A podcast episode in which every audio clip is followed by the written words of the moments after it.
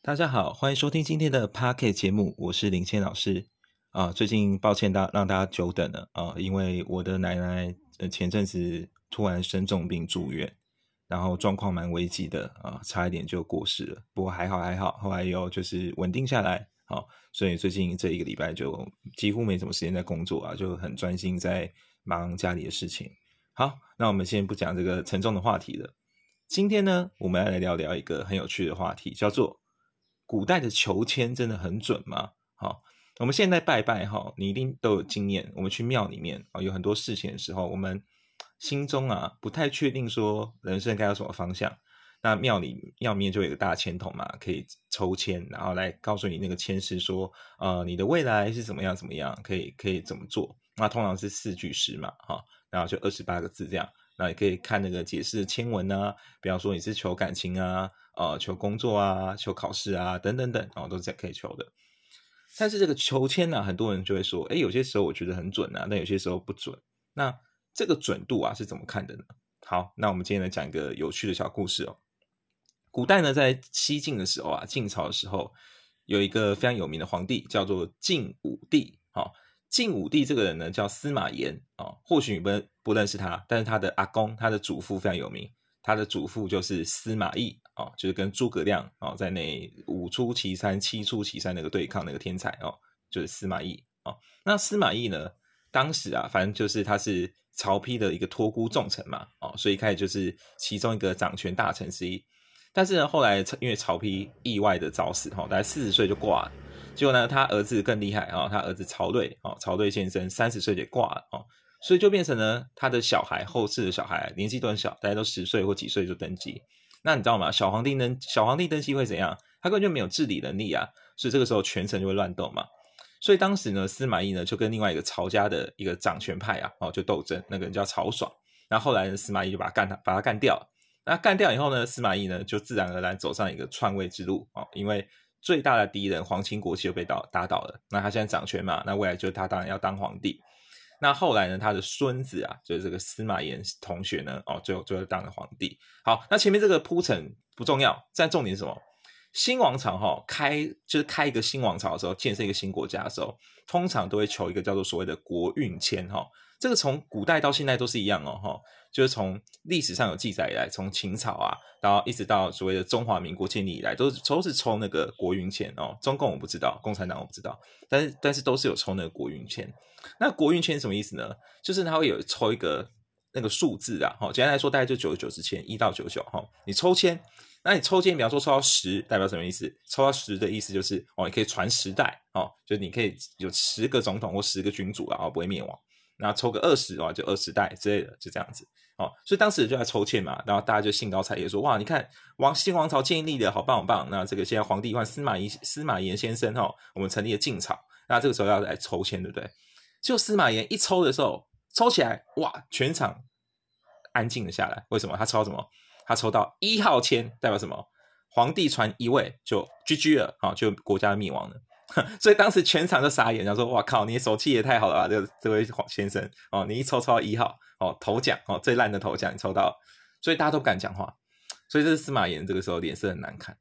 那这个时候就有一个聪明的大臣就告诉他说，哦我告诉你啊，道生一啦哈、哦，一生二什么什么就胡乱。他就说哈、哦，这个一啊代表什么？万物啊更新啊都是从一开始哈。哦所以一期代表不是一，它代表是什么？代表是无限可能、哦、代表，所以这个代表皇帝啊，千秋万代永远不会倒啊、哦、然后所以司马司马炎听完以后就很开心，就想说，你看对不对？你看我这个这么聪明的大臣，那我的未来，我的王国啊，哦、我的皇皇朝一定可以千秋万代。那历历史上当然我们知道晋朝很快就挂，然后西晋很快就爆炸、哦、那司马炎这个故事呢？告诉告诉我们什么？第一个当然是求签没有很准啦、啊哦，因为毕竟他不是职业的道职业的那个神职人员嘛，怎么可能求签很准？不过这个求签啊，当时有一个有意思的故事、哦、是为什么这个抽一啊，这个以事后论来说蛮准的、哦、为什么抽一？这个难道是上天有预警吗？原因呢，是因为司马炎啊，他的太子、哦、生一个非常有名的白痴皇帝，叫做司马衷。那司马衷呢？根据我们后面史官的记载，基本上就确定他是一个智障了、啊哦、他真的是一个智能不足的小孩、哦、这不是他的错，只但是很遗憾就是他智能不足嘛。那智能不足这件事情爸爸知道，妈妈知道，但底下大臣也知道，所以大臣都很担心啊，想说，哎，皇帝啊，你总不能把你未来的皇位啊交给一个白痴小孩吧？这样我们要怎么看？好、哦，所以当时就很多人反对，所以当时很多身边的大臣啊，都会劝阻说，司马炎说，哈、哦，啊，既然你的小孩不行，那你们要考虑把皇位啊，比方说交给你的弟弟啊，哦，因为他当时有个很聪明的弟弟，弟弟叫司马攸，哦，当然严格讲，司马攸跟他是同样的兄弟哦，是真的是兄弟姐妹哦，同一个爸爸妈妈哦，只是因为当时他的他的老爸的哥哥啊哦，司马呃司马师哦，那个时候他因为他没有小孩，他没有儿子，所以就过继给他哦，所以所以虽然表面上是堂弟，但实际上是自己的亲弟弟哦，所以当时就很多人建议他说，哎，那你为什么不把那个皇位传给弟弟啊？但是你知道吗？这个人都有私心哦。我们能够传给自己小孩就传给自己小孩，怎么会传给弟弟呢？哦，弟弟跟我比较不跟我那个血缘比较再疏远一点嘛，哈、哦，所以当时司马炎就很不不爽这件事情。那有一次呢，司马炎呢就跟大臣喝酒哦，因为魏晋时代就开始习惯就是一些道家啊，然后喝嗑药啊，吃个五石散啊，放放轻松，就是吃毒品啦、啊、哈、哦，然后放松以后开始开始喝酒酗酒讲干话这样子。所以当司马炎这个贵族阶级啊，包括皇帝本人其实都很沉迷于这件事情。好、哦，那有一次呢，他就找一个大臣、哦、然后就开始吸了毒品以后就很开心，然后坐下来，然后开始喝酒，然后开始聊天。那这个时候呢，司马炎就开始有意无意就开始就想要聊那个皇位的事情，但大臣当然不敢不不想谈嘛，所以大臣就装疯卖傻不谈。那直到呢后来喝醉喝得比较放开以后，这时候大臣呢就忍不住呢走走靠近哦皇帝的那个宝座上，就是那个御位啦，哦就是玉玺的那玉哈，就皇帝的宝座上，那那大臣就摸着这个宝座啊，就说啊，这个位置啊，这样子留下来真是可惜。他的意思，他的意思是什么？他的意思就是说啊，皇上等你以后百年过世以后，你的皇位真要留给你小孩吗？这样会不会很快就亡国了？但是呢，当时司马炎啊，也是借酒装疯嘛，大家哈哈大笑，但他还是没有接受哦，他还是很坚持要传给他的小孩。那呢，后来啊，因为他有一次，他就是就是洛，就是当时的首都啊的洛阳城发生一次很严重的大瘟疫哦，那一次就死了至少几万人以上。然后当时的司马炎很很衰小，还不幸的染病哦，也曾经当了一个重症患者。所以这时候皇这个时候大臣们都非常紧张，想说，你看如果皇帝突然驾崩、突然挂的话，现在这个太子是一个白痴，而且又未成年，我们怎么可能放心把国家权力交给他？所以当时有很多大臣都联名说，万一皇帝挂的话，我们只支持他的弟弟司马攸来继位，我我们反对那个白痴皇帝。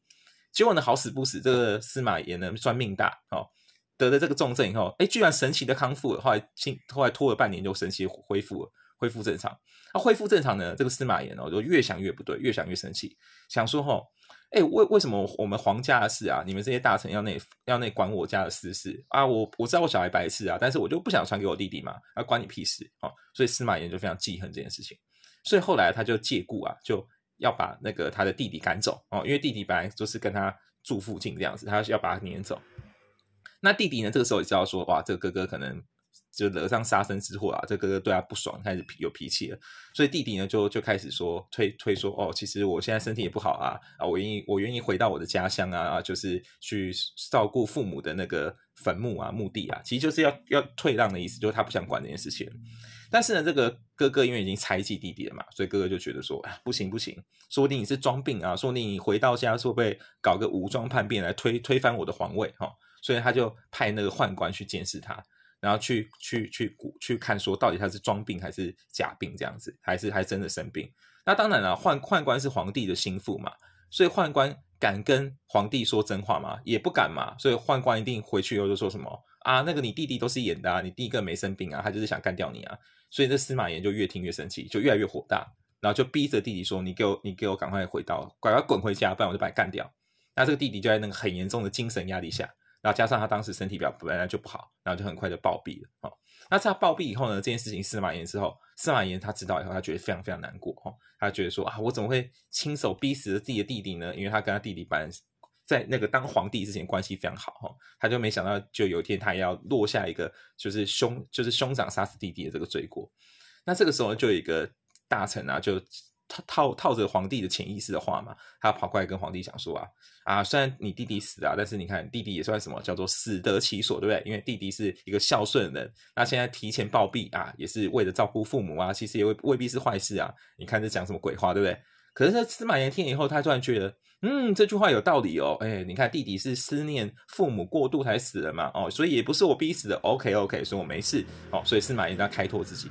那所以你看哦，一个所谓的开国君王哦，大家可能想象中的开国皇帝应该都是比较英明的啊，或者是比较有这个仁慈啊，或者有判断力的人。可是你光看这个司马炎，刚我叙述这些个性，你都觉得他跟一般人根本就差不多，甚至他还有一些还蛮致命的缺点。那身为一个开国君主都有这么大的问题的话，这个皇朝怎么可能会长久呢？那后来你也知道，司马炎挂了以后，就他发生一个很有名的叫做所谓的八王之乱哦，就皇室之间杀来杀去，杀了十几年。然后后来呢，他的儿子呢也是一个白痴皇帝，后来就被架空，然后后来也被也被人干掉了，哦，就是一个悲惨的故事啊。哦，所以今天这个抽签的故事啊，其实就告诉我们一些人生的无常啊。有时候抽签可能很准，有时候抽签可能不准，但是呢，我们心态上呢一定要有一个